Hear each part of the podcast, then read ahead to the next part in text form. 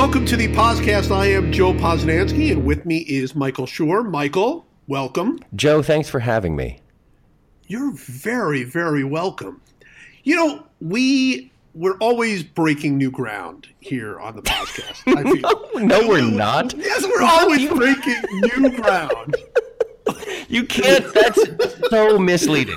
You can't start. I know what I know what you're about to say because we have a special guest today. It's very exciting. But you you cannot. That's literally uh, that's an actionable. That's a legally actionable statement you just made. That is absolutely false, and I demand that you retract it. I'm just saying that based on what I am seeing around the country, you can say whatever you want. I don't think oh. there's any. Okay. There's nothing preventing us. In fact, I'm going to just say this Peabody Award winning podcast yeah is always breaking new ground. I we, think that's I think well, one of the ways we broke new ground is we won five Peabodys in one year, which had never been done before. Never been done before. It's we exactly have right. our last podcast was downloaded an all-time record 200 trillion times.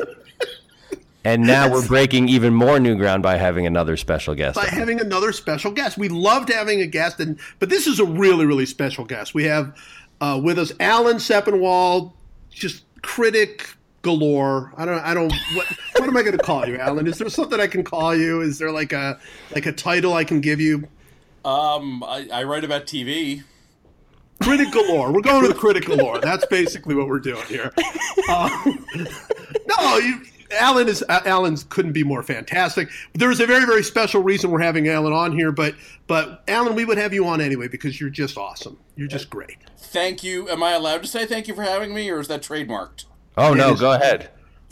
well, there you go. Thank you for having me. Oh no, this is great. This is great. So w- there is a special reason we are having Alan on. I mean, I don't know. Maybe some TV stuff will come up as as we go. Uh, but there's a very special reason we're having him on. But before we do that, uh, we have to do our our we have to thank our sponsor, uh, which we do uh, every now and again. Our sponsor is, of course, uh, Blue Apron, and uh, Blue Apron is the number one farm to good delivery food service. I say this every time. I don't. I still don't know what any of that means. Um, they deliver uh, awesome fresh food to your house with recipes and and it's amazing. We do it uh, every week. We get our uh, box of Blue Apron food. Comes to the house. We unpack it as a family. It's all this fresh ingredients. We we make the recipes together. It's a family bringing it together. It's very healthy. It's awesome. And if you go to blueapron.com slash poscast, P-O-S-C-A-S-T, you get your first three meals free. Uh, I would assume all of you are doing that. Really, my number one goal, though, is to get Michael to finally do the Blue Apron thing he's been promising to do for months now. Where do we stand on that, Michael? I still have not done it. you just haven't done it. You want to? I know you I want to do it. Desperately want to. I there. Uh, I uh, I just haven't managed to get the uh, probably forty five seconds that it would take to fill out the form and request my free Blue Apron box. But t- definitely intend to, and it doesn't have any. The fact that I haven't does not in any way uh, indicate my feelings about the product which I think is wonderful. It is wonderful. It yeah. really is. I, I, I, say that in all sincerity. Alan, have you have you done Blue Apron, Alan? I've not, but I probably should because you know one of the big complaints that my wife and I have is just what a hassle it is to actually make dinner for the four of us all the time, and this sounds like it would be much much easier. It's fantastic, Alan. I'll tell you what I'll do for you because because you're you're a very you're you're you're a great friend. Um, I'll get you three free meals. Three free meals all you got to do is go to blueapron.com forward slash podcast. And those are, I'm doing that for you. I'm doing that specifically for you. So no one else can then use this offer. It's just no. They all, everybody can. Everybody can use it. No, no Joe, Joe, Joe uh, admires and respects you so much that he's going to extend that offer to the entire country. Exactly. So exactly. it's it's for you. He invented it for you, but he's also now extending in, it to everyone else in America. In there you go. honor, I get it. Okay, yeah. I like that. It is the Alan Sepinwall deal. That's basically what we're calling it. In fact, I'm going to see if we can get it switched to forward slash Alan Sepinwall. Just see if we can get that done over the next few days. I All feel right. like um, you know uh, we run a really tight ship here, a very professional outfit. Um, but I feel like we we would be remiss if we didn't say specifically uh, the, what Alan Sepinwall's actual title is. Right? He's he's actually a TV critic. He has a book out called uh, that he co-wrote with his old coworker Matt Zoller Seitz called TV the Book. Right? It's still Yes. in stores now, available on Amazon. Fantastic. What else are we supposed to say? It's a great book. What else are we supposed to say uh, that you write for uh, uh, HitFix? Uh, now now Uproxx. Hitfix. was Now Uproxx. HitFix was. Obs- That's right. So we have an Uh, extra X. It's good. that was the main the main thing that got negotiated in the deal where Uproxx bought HitFix was the it was a number of X's that would appear. Uh, and that that's it. We did we cover everything now? Uproxx. and I, and I the do my own, and I do my own podcast now called TV Avalanche, which we aspire to the professionalism of the podcast. We're not there yet, but we're hoping to one day be as polished as the two of you are. How possible is it even to be a less professional than us? Like, I, I, like, what what do you have to do to be like? Like, do you guys actually like, you know, just do it like in your underwear? Like, what what do you have to do to be less professional than what we do? Great question. Uh, there's some leaning out of windows and shouting. I think. Oh, like we haven't done that. Come on, I mean that's ridiculous. Well, remember, Joe, we did not have microphones until like two months ago.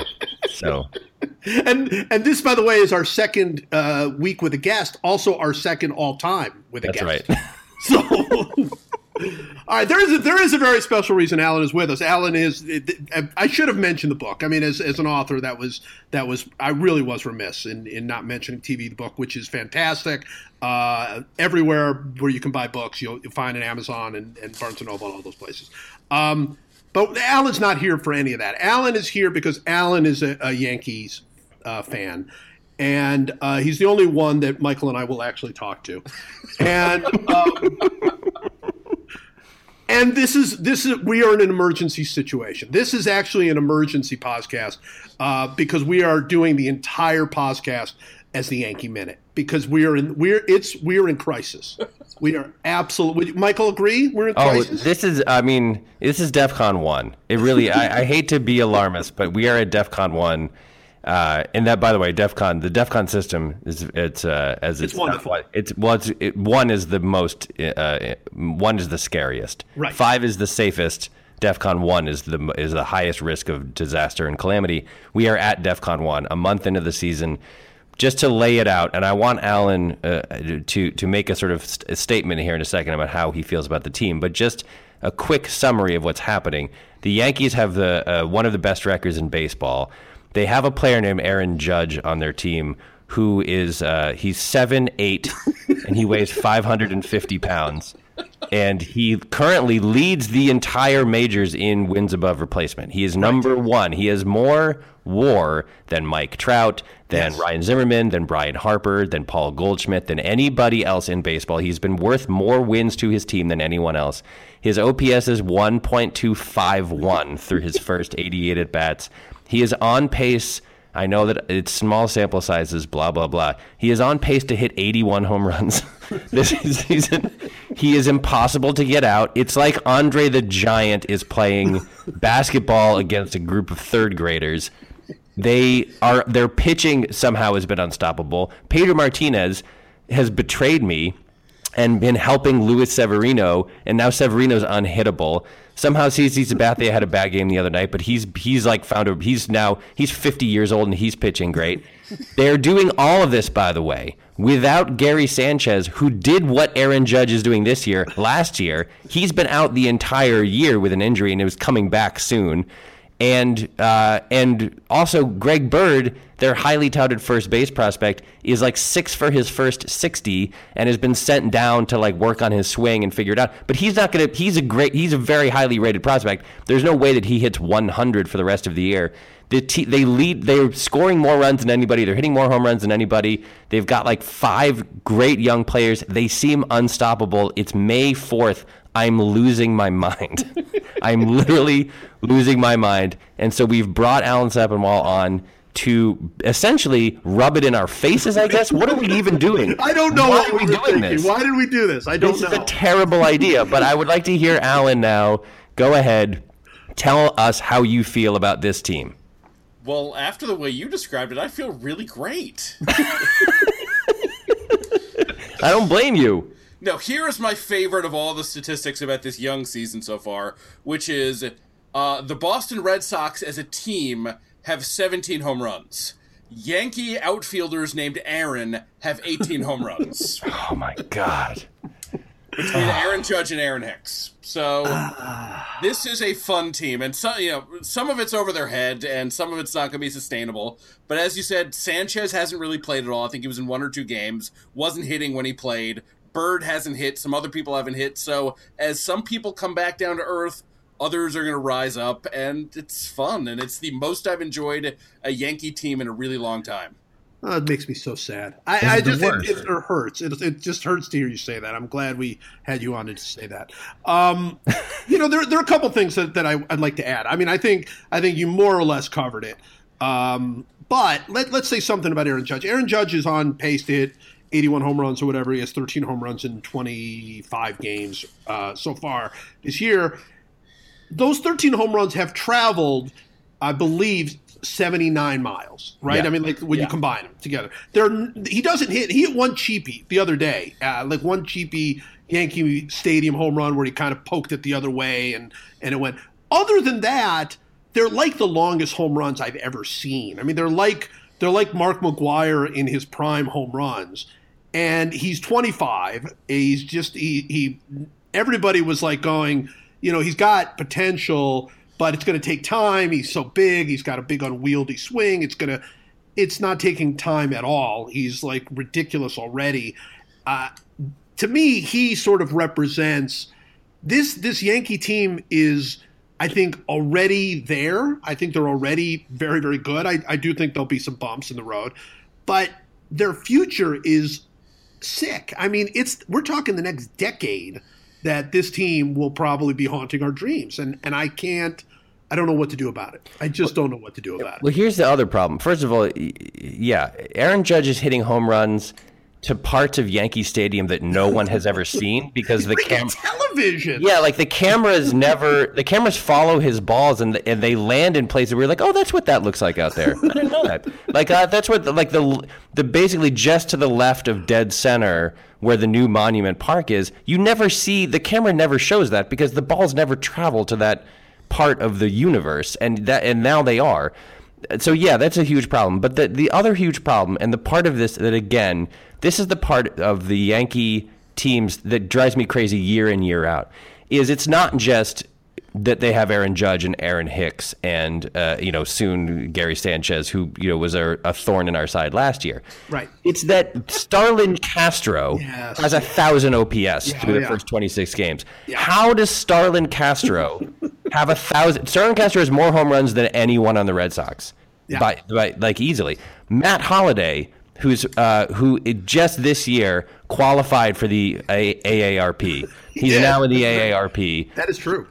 He has a 915 OPS Yeah. and five home runs. He has more home runs than anyone on the Red Sox. Chase Headley, Chase Headley's terrible. Chase Headley's a, t- a terrible baseball player. He has a 900 OPS. All of these guys that you th- that you can in your head count on as being holes in their lineup. It's not just that they're not holes. They are actively winning games with their bat. It doesn't make any sense. I, and I don't under every other team wh- who, who picks up a bunch of sort of veteran players like Matt Holliday and Chase Headley. Every other team has like a one in four success rate with those players contributing actively to the team. The rest of them are usually sort of replacement level. Somehow or another, this team, every guy they pick up like that ends up like having the best, you know, 150 at bat stretch of their entire careers. Alan, explain this to me, please. I'm begging you. Tell me that there's. Give me a some fact that I don't know that there is a magic pixie dust kind of a situation so that I can feel better about what is seemingly a random thing that benefits the Yankees every year. Well, I mean, certainly we could credit, you know, Curt Schilling's two favorite strippers, Mystique and Aura, for all of the things that are going on. But, Starlin Castro was a very highly touted prospect, what seems like 30 years ago, because he came up when he was five years old and he was playing for the Cubs for a long time, but he was very highly regarded and then just became one of those guys who swings at everything every now and then you have someone like that. They finally become more selective. He's not chasing as many bad pitches as he used to, and you know the other skills are there, so that that's working. Chase Headley has had a couple of other good seasons back when he was in San Diego that suggested this skill was in there, and then you know I wanted him to go away very quickly when he came to the Yankees, but like that's not unusual. Matt Holliday, a really good ball player. J- yes, he's eight thousand years old, but it's. Uh, I'm very pleased, and it's. I'm just happy. I, I, I don't even want to overthink it too This much. is- it's this that is- good. That is such a Yankee. Oh, you know, Starlin Castro used to be. John Starlin Castro was never good. Not not this good. Never ever. You know, I remember when years ago the the uh, uh, Sports Illustrated put Starlin Castro on the cover, and I had just started there not that long uh, before, and they put him on the cover, and I said to the people in in you know very a very I think I, I think appropriate way. I said, "Are you guys out of your mind? Why did you put Starlin Castro on the cover?" And like, "Oh, he's a great prospect." I'm like, "He's a, not a great prospect, Keith Law aside, um, because he swings at everything, like you say." And uh, and he's a line drive hitter, and and and you know, guys who swing at everything and are line drive hitters don't make it. Uh, and he was he was what I thought he'd be. I mean, he was fine. He was a 280 hit or whatever. What he's doing for the Yankees is ridiculous now, and it doesn't look like it's going to stop anytime soon. I mean, it's not. None of it seems fluky. None of anything that the Yankees are doing are fluky. So to make us feel better, Alan, can you tell us what like the last three years have been like? I mean, has Oh, been great idea. Yeah. kind of kind of crappy. I mean, a little bit, you know, with with. I mean, obviously you, you only made the playoffs once. God, you know, I know it's that's rough, but but I mean, has it been kind of horrible the last three years at least? Uh, well, I mean, it has and it hasn't because certainly I've been able to tune into the Yankee Minute and listen to you guys tear your hair out over the fact that the team was never bottoming out. But look, I grew up, you know, I came of age in the 80s. The, the two Reggie Jackson World Series teams, I was too young to remember those. So Okay. most of my formative baseball memories are of the Yankees being overpriced disappointments, you know, and then bottoming out with teams that were playing Alvaro Espinoza and things like that. So, uh, to me, nothing that's happened the last few years was nearly as bad as that. It was just sort of uninspired. It was an old team, overpriced, too many guys who we were just waiting out the end of their contracts. And then fortunately the team was really awful last year in April and it, you know, dug them such a hole that they were willing to to sell at the deadline and now we got this team and I like this team. Can you Um, can you repeat all that great stuff about the '80s? I want to get like some dramatic music to play while you're talking about about the days when the Yankees used to be terrible. Boy, those were good times. Those were just good days. I'm going to also say that because we respect you and admire you, and you were generous enough to come on this podcast with us, we're not going to ask you to talk about the Knicks. so you can. Why, why, why would you do that? Look, let me let me have this. Let me have this. They're gonna ruin Okay. Porzingis. They're gonna chase him out of town. I ha- let me have Aaron Judge, please. I will let you have nothing. Do you understand me? nothing. New York gets nothing. My my offer is this: nothing. Just a couple facts to throw in the mix here as a, as the official. I don't know if you guys know this. I'm the official statistician of the podcast. Uh, so some a couple stats for you. Starlin Castro OPS, 2015 with the Cubs, 671. 2016 with the Yankees, 733. So far in 2017 with the Yankees, 945. That is not normal. Chase Headley OPS 2014 with the Yankees and and uh, Padres 700. 2015 with the Yankees 693. 2016 with the Yankees 712. So far in 2017 891. These random role players have a, have 200 points more of OPS than their average season in the last three years. Eh, They're all doing it at the same time. That's what I don't understand. How do they all get to do it at the same time? Why isn't the story that one of them is Chase Headley and the other one is Pablo Sandoval and he's a disaster and he falls apart and he's like, oh well, there's things are going pretty well except that our third baseman is is the last year, the first year in Boston. Pablo Sandoval, who was paid a lot of money, Yeah. was was the least valuable everyday player in baseball. Not one of the least valuable, the least valuable. How does that never happen to the Yankees? Alan? Because, because the Yankees don't sign third basemen whose guts are only slightly smaller than mine. I I, I think that the beat that we have to discuss this because this is actually a very fair point. Obviously, you know, Michael is obviously a big Red Sox fan, and it's even look the Red Sox are not. I mean, they're fine. They're not. They're not. They're not certainly having. They're not falling apart. They're fine. They've got a winning record. They're, they're fine. But that said, it's kind of lousy in Boston right now. It's kind of. I mean, obviously, all of the Adam Jones stuff. That you have to talk about that. That was awful, just awful. That must have been made you really feel bad as a, as a Red Sox fan. Oh, it was the worst. The worst. I mean, like the the their te- this team in the city, I truly believe made a lot of progress over the last 20 years and Sure. in in this in the world of racial relations. And uh, in large part that's because most of their best players were not white. Pedro Martinez and and David Ortiz, like the Dominican uh, presence was huge. David Ortiz's actions after the Boston Marathon were tremendous, and were like he's the, he's arguably the the the most beloved figure in the history of Boston sports, Yeah. which is saying something. Uh, and this knucklehead and the other knuckleheads who are doing this are really ruining they're really just like just sending the city hurtling backwards into its ugly terrible past and it drives me out of my mind and also what makes it worse is then a bunch of people on the internet on twitter everywhere feel like they have to try to defend boston and they say, well, it's not everybody. It's only a few people. It's this and it's that. And it's like, no, don't try to defend this.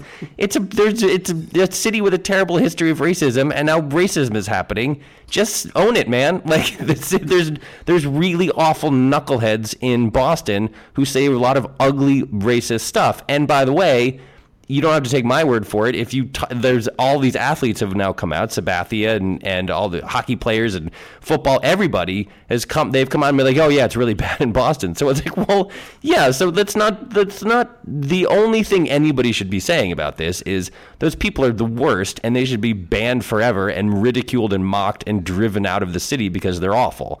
And so in addition to like the team, like all this stuff about the team not getting off to the maybe the start that we expected, and there's been a couple key injuries and all this stuff, and then you that's that's like annoying, but it's annoying on a level where it's like none of it really matters because it's sports. This stuff matters, and it, it's just making everything a million times worse. So the yeah, it's been like in terms of like you know psychic energy there's not a lot of good psychic energy coming out of the city of Boston right now. Uh, and there's only happy, jaunty, upbeat, the future is golden and bright psychic energy coming out of New York.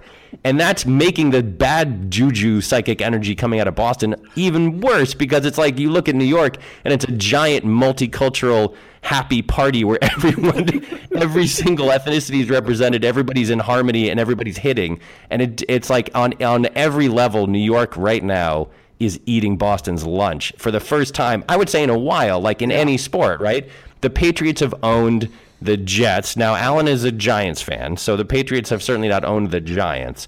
But the patriots have owned the jets divisionally. The Celtics have owned the Knicks in basketball, and the Red Sox, until recently, have owned the Yankees in terms of success in the postseason. And now I think that that era has come to an end, and now we're staring down the barrel of Aaron Judge being like, I'm basically in my mind, I'm right now watching Aaron Judge's Hall of Fame induction speech. That's what's happening. I'm like, I can see it in front of me. I can see seven four, 550 pound Aaron Judge with graying temples being applauded in Cooperstown and talking about how uh, he never thought when he was a kid that he would be the first major leaguer to hit 81 home runs in a season. And the great thing is, you just all you know is you just have to live through what's about to happen. Like, it's like that's all the, in the front of us. already That's there. so yes. terrible. It's all in front of us. You can't even say. I mean, the number of times in like the late '90s that I comforted myself by saying, "Well, Mariano's, you know, whatever, 35. He can't pitch like this forever," and then he kind of did. And he kind of did anyway. Yeah. But now the, all of these jerks are 23, 22. How old's Aaron Hicks? He, he's got to be 23, right? Aaron Judge is 25. Is 27. He's been around a while. Oh, okay. All right. Well, that's still. All right. And, and what about Luis? What about Luis me Severino? Better though. Um, you know, Aaron Judge was, I think, only the Yankees' fifth or sixth rated prospect by Oh, stop most places coming into the Stop season. that. Stop that. Don't don't do that. Don't do that, Al. Don't do that. We didn't invite you out here for that. Uh, you know, the thing you did say, the there's one tiny bit of comfort, which is the team can't hit like this for much longer. No, they no. they really can't, right? Like they, at some point, someone is going to cool off. I would imagine that Judge will cool off. Uh, only because if he doesn't, he will have had the greatest offensive year in the history of baseball, and that's not super likely. But th- some of these guys will cool off. Like, have you? How how closely have you scouted this team, Alan? How how many games have you actually watched? How many predictions can you make? Uh, I don't know if I can make predictions, but I've watched uh, much more of this team than I've done of any season of the last three or four. I just I got so bored with the team, and there's so much like TV I have to watch for my job that baseball games are really long, and I moved past it. But now I'm actually making an effort, and I watched all of last night's game, for instance. All right. Well, Alan, uh, we want predictions. I want predictions. What? How many home runs will Aaron Judge hit this year? Ooh, I like this. Let's ask him. Let's ask him to make like twelve on the record predictions about on the record predictions that you will be held accountable for. So Okay, all right, I'm going to make some predictions, and then I'm going to throw out some theories for why this is happening that you know would totally win the approval of the author of Fire Joe Morgan. Um, Great. let's let's think here. Aaron Judge is gonna hit 47 home runs. Okay. Yeah. Okay. Ouch. I- Wait, and- I'm. You know what? I'm actually going to write these down. Hang on a second. down. Okay. Yeah, get- write these down. I think that's important to to get these on the record. And by the way, he really might. He really might hit 47 home runs. I just he's he's the Yankees' fifth best prospect. He cannot hit 47 home runs in his rookie year. This is not acceptable. Uh, All right, Aaron Judge, 47 home runs. Make make uh, make four more predictions about the team. Well, and, I think it- we'll ask you. Well, let me ask you. I'll Oh, ask you okay. the question. What will Starlin Castro hit by the end of the year? All right, well, okay, this will this is not me being a jerk. This will genuinely make him feel better. If you go and you look back at his month by month splits from last year, he was also really hot in April and pretty mediocre to bad for the rest of the season. So this could just be another hot start by Starlin Castro when he cools off. But his approach looks different, so I like that. You know, if you're using the eye test, which is the most important way to judge any kind of baseball player, uh, no, I think. Uh, what what specific number do you want? Right, give me just batting average. Let's keep it really simple. We're just going to keep it really simple. Or you can do OPS, whichever way you'd rather do it. Uh, well, batting average is more important than OPS, so I'm going to guess he will hit. Um, Starlin Castro is going to hit 275. All right, all right. That's that's that's that's legit. from your lips to God's ears, my friend. How many games will 209 year old CC Sabathia win this year? I am really enjoying CC Sabathia's transition into being a crafty left-hander because eventually every lefty has to become one. And you know, he was like he seemed Hall of Fame bound, and then he was old and terrible, and now he's crafty. So I'm gonna guess uh, let's let's say 15. 15 wins for 493 year old CC Sabathia. All well, right. the team's going to score 11 and a half runs a game for him. So, so that that does get you there. yeah. How hard will Luis Severino throw before the end of the year? Because apparently now he's throwing 101, and he's 23, and he only seems to like be getting better. So, will I guess I would ask you. Here's a here's kind of an obscure one. Average fastball speed for Luis Severino by the end of the year. Well, I got I gotta say, Pedro was always the one Red Sox I didn't hate, and now I really like him because he's he's helped you know unlock Severino's potential. What was Pedro? What was Pedro thinking? Michael, Michael. I I mean, listen. There's a very weird. This was going to be my one last meaningless thing here, but I'll just share it now. There's a really interesting thing that's happening, which is in in sp- like across sports, which is uh, athletes from from like famous rival teams actively helping each other. Like there was a thing Isaiah Thomas the other night after he scored 53 points in that playoff game against the Wizards in his post-game interview said that he's been talking to Kobe and Kobe has been like giving him tips and stuff on how to play. And it was a kind of made some waves because like that's a a Hall of Fame Laker helping a you know a current Celtic star like you know 20 years ago 30 years ago that never happens right, Right. now and then you also hear Pedro is uh, talking to Severino. I kind of I know this is weird for me to say. I kind of love it. Isn't it kind of great? Like it's like uh, it's like he you know look they're they're guys from the Dominican Republic. They and like Pedro is like the most, uh, maybe the most famous Dominican player ever, maybe the greatest Dominican player ever. Luis Severino is a young pitcher from the Dominican Republic. Pedro calls him on the phone, gives him some tips. That's great. I love that that happens. I wish that Luis Severino played for the Brewers, and so so that so that it didn't adversely affect my life on a daily basis. But I kind of think it's great. I it's hard for me to get upset at Pedro, even though it's a betrayal of the highest order. I agree. I, I, actually agree with that all, all the way through. All right, Alan. Average fastball for Luis Severino. At the how in the year. world is he? This is this is how. What do you? What's the average fastball speed of any pitcher? Yeah, what do we even? See, I don't. I would just be pulling a number out of thin air here, so I'm going to say. Well, I don't mind that. I'm going to say 102. Why not? All right, the average. How, about this? How about this? How many how many games will Luis Severino start uh, by the end of the year? How, I've, uh, this is what I was going to say. Uh, Luis Severino's whip through I five like. Okay. starts is under one. It's zero point nine five. What is Luis Severino's whip at the end of the season? How about that? Uh, I'm going to go lower. I'm going to say, you know, 0.4. I, I've gotten very realistic for a lot of these other predictions, so I'm going to just go out You're there saying- with one. I'm liking that Starlin Castro is going to listen to this and he's going to like this guy. Just he, everybody else, he's giving him great years, and I'm hitting 275 because of By the way, guy. just just so you know, uh, I'm again a little one more stat to throw out here. In his career, in uh, in 166 innings, Severino has 158 strikeouts and 53 walks, so roughly three to one, almost exactly three to one ratio. Yeah. So far this year, 36 strikeouts, six walks, a six to one ratio. He has doubled this success rate of his strikeout to walk ratio from his career numbers. Okay, so you're saying a 0.4 whip. So he's basically going to throw like 150 more innings and give up like 20 total hits. Sure.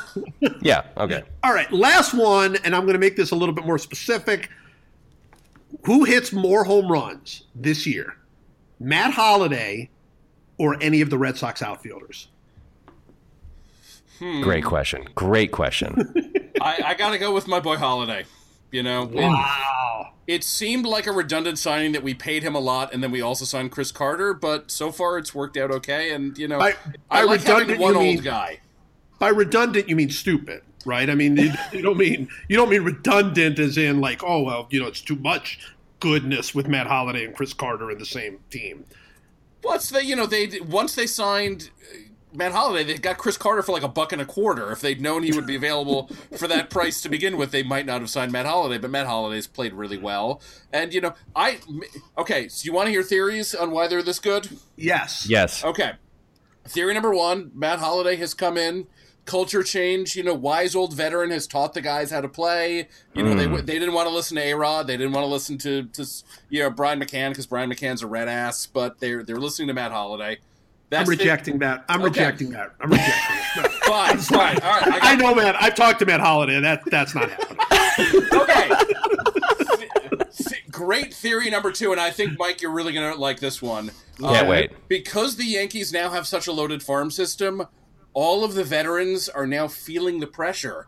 They were in spring training. Gleyber Torres, you know, all these other guys were hitting like crazy, and so they said, "I got to up my game, or I'm going to be replaced by one of these guys." Interesting. Oh, what do you think, Mike? Uh, I also reject that theory. um, the true uh, story, the actual reason, is that a 13 year old boy uh, who lives in the Bronx rubbed a magic lamp, and a genie came out and said, You have three wishes. And the boy said, My first wish is that every player on the Yankees plays way above his head for an entire season simultaneously and that and then I don't know what the other two wishes are. Well, I ostensibly will find out later in the year, but that's the that is the only plausible explanation. That's the only scientific explanation I- that holds water. I actually think there is another plausible expe- uh, one, and that is that somewhere there is a portrait of these Yankees being terrible. Like, and it's in somebody's house, and they're terrible. They're just terrible in that portrait, and that's what's happening. I, I, I think that's the only other really. I mean, not, not to knock the the baseball theories that, that Alan has. Do you have any other theories, Alan? Is that is that it? Um, th- th- there's some curse of A Rod potential. I mean, the the fact that they Uh, won a World. Series with him as their best player complicates it. But like the second they released him and they started playing El Gary, you know, the team has been so much more fun. More fun, certainly. Yeah, I'll give you more fun. but uh, I, yeah, I mean, I think I think our next guest on this podcast should be a theoretical physicist who, who explains to us about a multiverse theory where there's a parallel universe running alongside ours, where Matt Holliday in his first 78 at bats doesn't have a 915 OPS, but instead has a 512 OPS with no home runs and one a sad bloop double, and the Yankees are are 10 and 21, and everything is fine. That's what I want to hear. I want to hear science tell me that that somewhere in the universe, in a parallel dimension, things are the way they should be.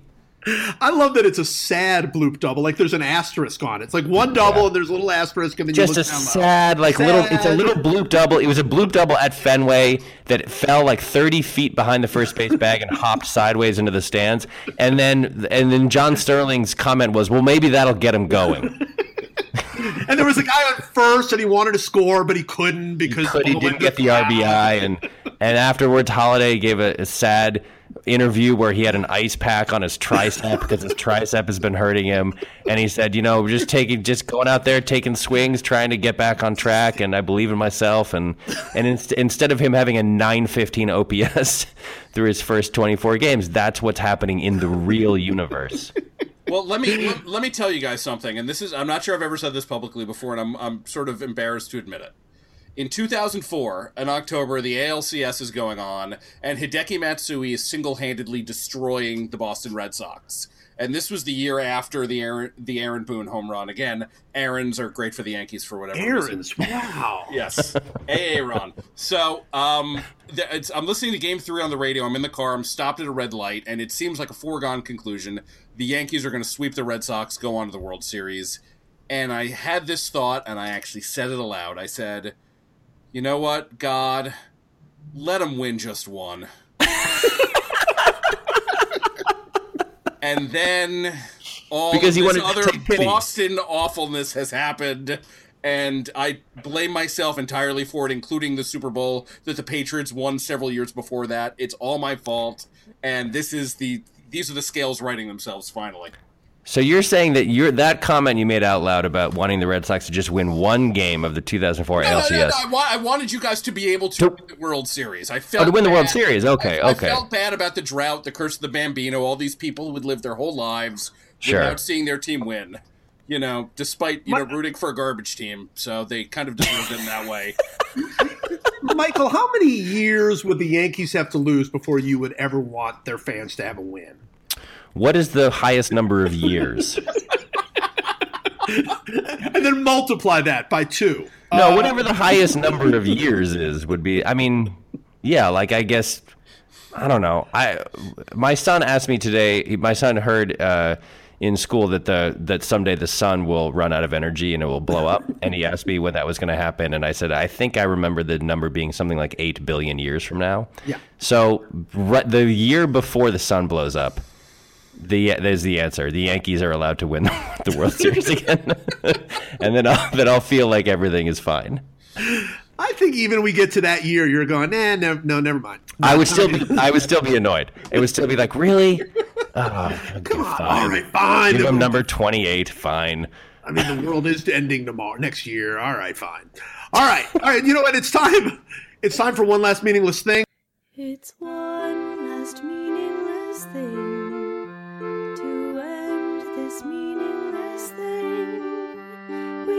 talk about sports and we draft things we know, like how beaches are terrible places to go. No hot fruit for Michael, more Diet Coke for Joe. The podcast, whoa, it's one last whoa.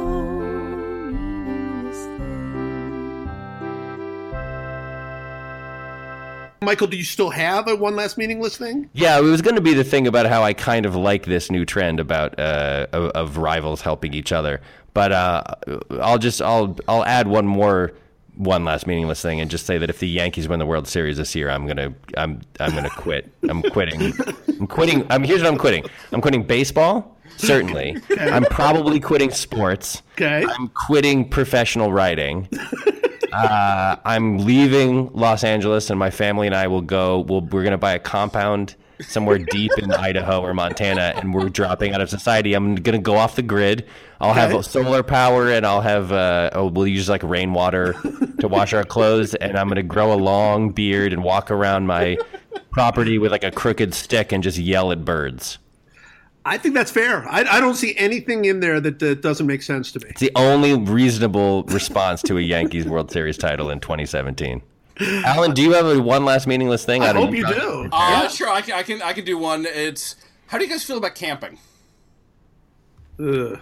See, there we go, Joe, man after my own heart. Uh, my my son is in the Cub Scouts. They're doing a camp out weekend this weekend. He's begged me. We're going. I've got a tent. I've got sleeping bags. I've got stakes. All of this gear, and I'm going to be absolutely miserable. And I will not sleep for one second of our time at the the camping weekend. And I will come home a zombie because someone decided that even though we're human beings who have beds and air conditioning and heating and, and houses, it's still fun to sleep on the ground in a bag. It's a it's a, one of the weirdest things about modern day humanity that people still want to do this. Like I really believe that. It's like we we worked so hard as a species to get to the point where we didn't have to do that. And the idea that you would do it by choice is so baffling to me. I do not understand it. Like I'm all for going like sitting outside at night and looking at the stars. That's Sure. great. And then you go back inside under the roof that protects you Yes! from the rain and you sleep in the bed that's softer than the ground.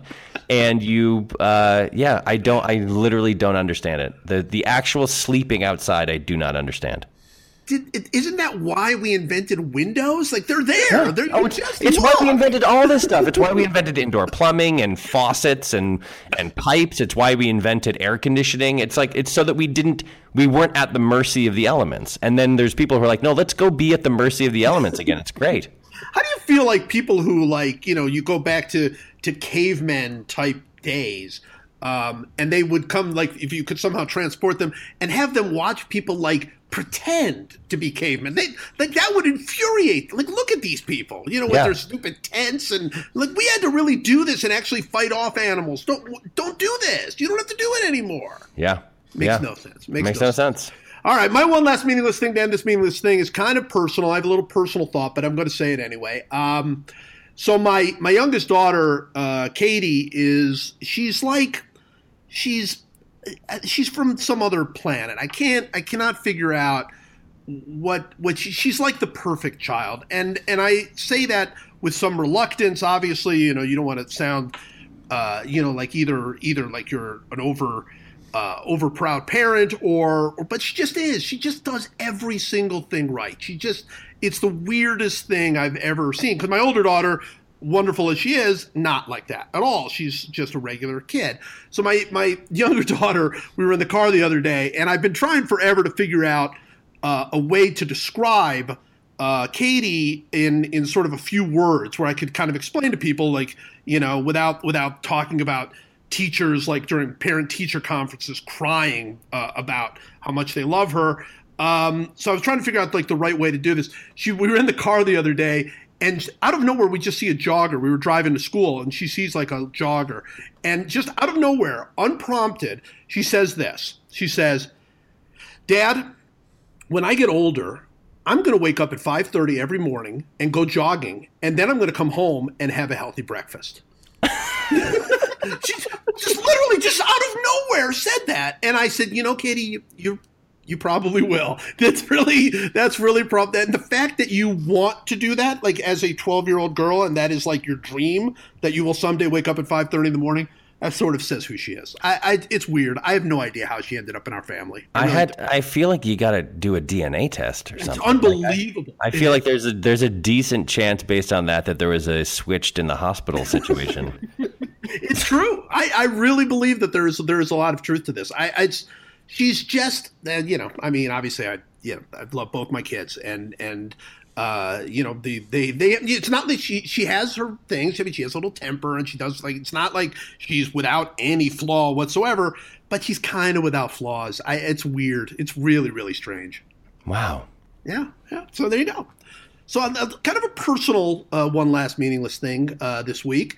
Um, Alan, I, I think first of all, thank you for for coming on here and, and rubbing rubbing the Yankees in our faces. But but I but I. It was my place, man. My place. Yeah, I, I know. I know it was. Uh, you know, I, I do think that this is something that we're going to have to check back in with you because if the Yankees somehow, I don't believe this is going to happen, but if the Yankees somehow go into the tank, uh, we want you back on here for sure, and you won't and you won't get to say a word the entire. But you just have to listen to to us mock you. I think that's I think that's fair. I feel like the, the we should actually get a firm commitment right now from Alan that after the re- uh, the day the regular season ends or the day the Yankees are eliminated from the playoffs, whichever comes first, you come back on the podcast and we we review the year and how Yeah. it went from now. We'll look at your five predictions, which are again Aaron Judge 47 home runs, Right. Starlin Castro hits 275, Sabathia wins 15 games. Severino has a 0.40 whip for the season. And Matt Holliday has more home runs than any Red Sox outfielder. We review those, we see how accurate you were, and then we also just discuss either the Yankees being in the playoffs, God help us all, or the future of the team uh, at the end of the season. How about that? I, I'd be happy to do it, especially since I don't believe for a second that you will have saved all of these predictions between. Oh no, they're then. saved. Oh, they're saved. I've actually already lost. They're already. I've already lost them. I don't know where they are. The great thing is that all of them are going to be wrong, except for Starlin Castro is going to hit 390. Like that's going to be the one that's going to be that's going to be like, oh boy, I really miss. I didn't realize that Starlin Castro is actually the greatest player in baseball. It's unbelievable, unbelievable. Well, Alan, thank you so much. This has been fantastic. Uh, and we will have you back on talk Yankee baseball. Michael, what are we going to do in the meantime? What are we going to Uh, do? panic. I'm going to panic daily. If you're interested in, in a daily panic, uh, come hang out with me here in LA, and we'll just every day. I mean, I this is, is so embarrassing. I'm well aware, by the way, that uh, that as a Red Sox fan, it's weird that I still care about the Yankees this much. But I follow Yankee games and Red Sox games in almost equal detail every day because of how like panicked I am about this. Well, I've, I had to ask you if you if if somebody made you the deal, hey, the Red Sox will not make the playoffs, but the Yankees won't either. Would you take that deal? Oh boy. Is the converse true? If, in Oh, other yeah, words, if the yeah, Red Sox make the playoffs, and the Yankees and- also make the playoffs? And not only that, Red Sox make it as a wild card.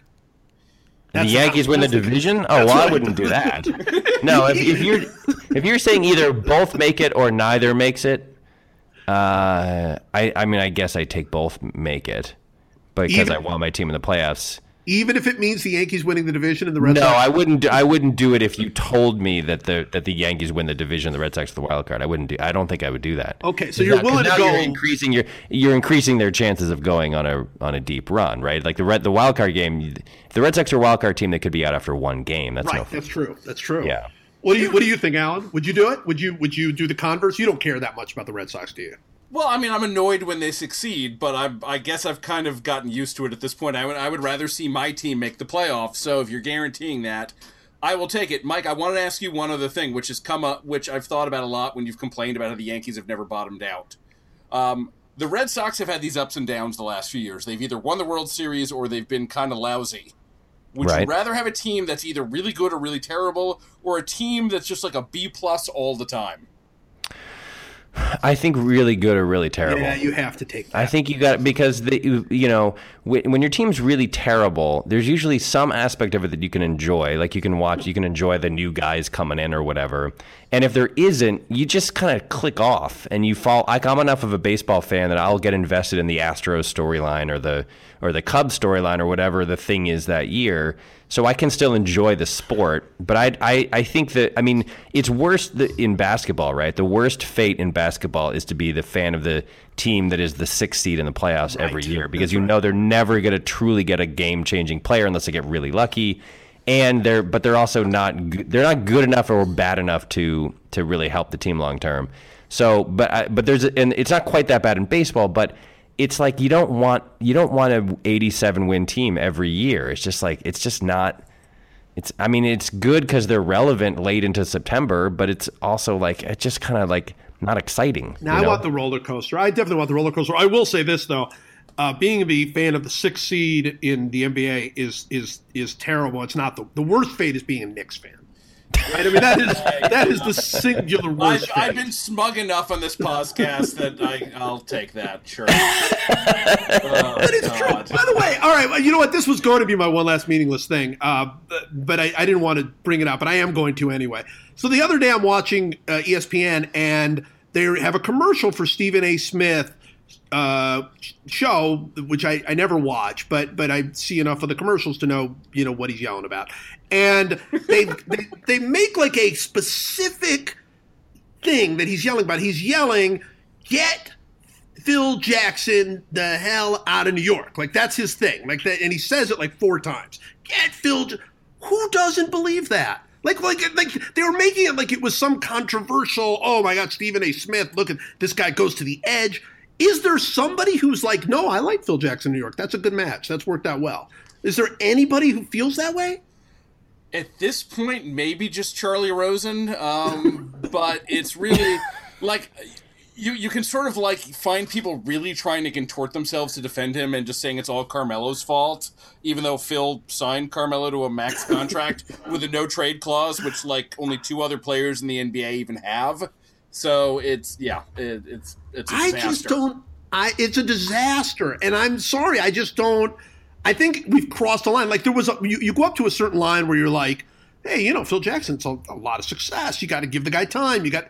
I think we know now, right? I mean, we, we do all understand that Phil Jackson is an absolute fiasco, right? I mean, that's Michael. Is that controversial at all? I can't imagine it would be. I mean, what what what's the one good thing that he's done? Literally, what's one except for Porzingis? Yeah, Right. he, he hired a scout who told him to pick Porzingis and told him to p- take or to trade for Willy Hernangomez, and that's about it. And now he's alienating Porzingis, who is like Right. bred from birth to be an eager to please basketball playing robot. When you have this guy so mad at you that he skips out on the exit interview and clearly looks like he doesn't want to be here anymore, you have you have not just failed, you have like failed spectacularly. It's I, But also, n- n- it's not just that he's that he's bred from birth to be a happy robot. It's that at a, at a legitimate seven footer, more than seven feet tall, he won the NBA Skills Challenge. yes. No, I mean, he's ridiculous. he's seven one or whatever, and he beat G- Hayward, right? It wasn't it Gordon Hayward Yes. and, and a couple other people. He won the skills challenge, which is like agility and dribbling and kind of crazy stuff. And it's like the, uh, that is the guy who can actually get Knick fans excited for years and years and years to come see play. They finally have that guy, and Phil Jackson has been like in some weird we like twisted version of the old like psychological give Shaq philosophy books to read kind of like motivational stuff that he used to do has just driven him away from from MSG rel- relentlessly like ve- with like a vendetta I don't know who in the world thinks this is a good plan no, just, That's my point. my Imagine point is you if- can't you can't give him Porzingis as a draft pick if the guy's like literal existence is to run the guy off. You can't give him the credit for getting the guy in the first place. I've already emotionally prepared myself for the fact that Porzingis will be traded in the next year. I'm Ugh. I'm ready Wow. for it. I I believe it's going to happen because that's how incompetent and stubborn and out of touch this man is. It's bad. Oh, good. I'm so happy to end on this. Uh, this makes me feel better it really does But, but at least I've got Aaron Judge now. oh, stop! Don't don't do it again. Don't start us again. We've we've been there. Look, I'm, know. I'm a tall person, so I'm obsessed with the success of other tall people. The Knicks have a seven foot three guy, and that's maybe not going to work out. The Yankees have a six foot seven guy who can hit the ball a mile, so that's kind of Are you are you okay with all the judge puns? Are you okay with these?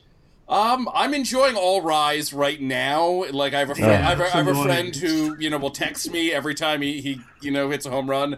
But I think it, it will get old Oh, eventually. wait a minute! Wait a minute! Wait! Whoa! Whoa! Whoa! Wait! Wait! You have a friend that texts you all rise every time he hits a home run. Yes, Oh God, that makes me so sad. is your friend John Sterling he is. you friends with John Sterling It's not John Sterling. It is actually someone who works in your profession, Mike, and he will text me all rise. He, he did it last night. Oh, I don't want to know who that is. I don't. I'm gonna figure out who it is and work as hard as I can to destroy his career All right, that's the way we have to end this thing. Michael is going to go out and try to find somebody to destroy his career. Alan, thank you so much for joining us. Michael, as always, thank you. Joe thanks for having me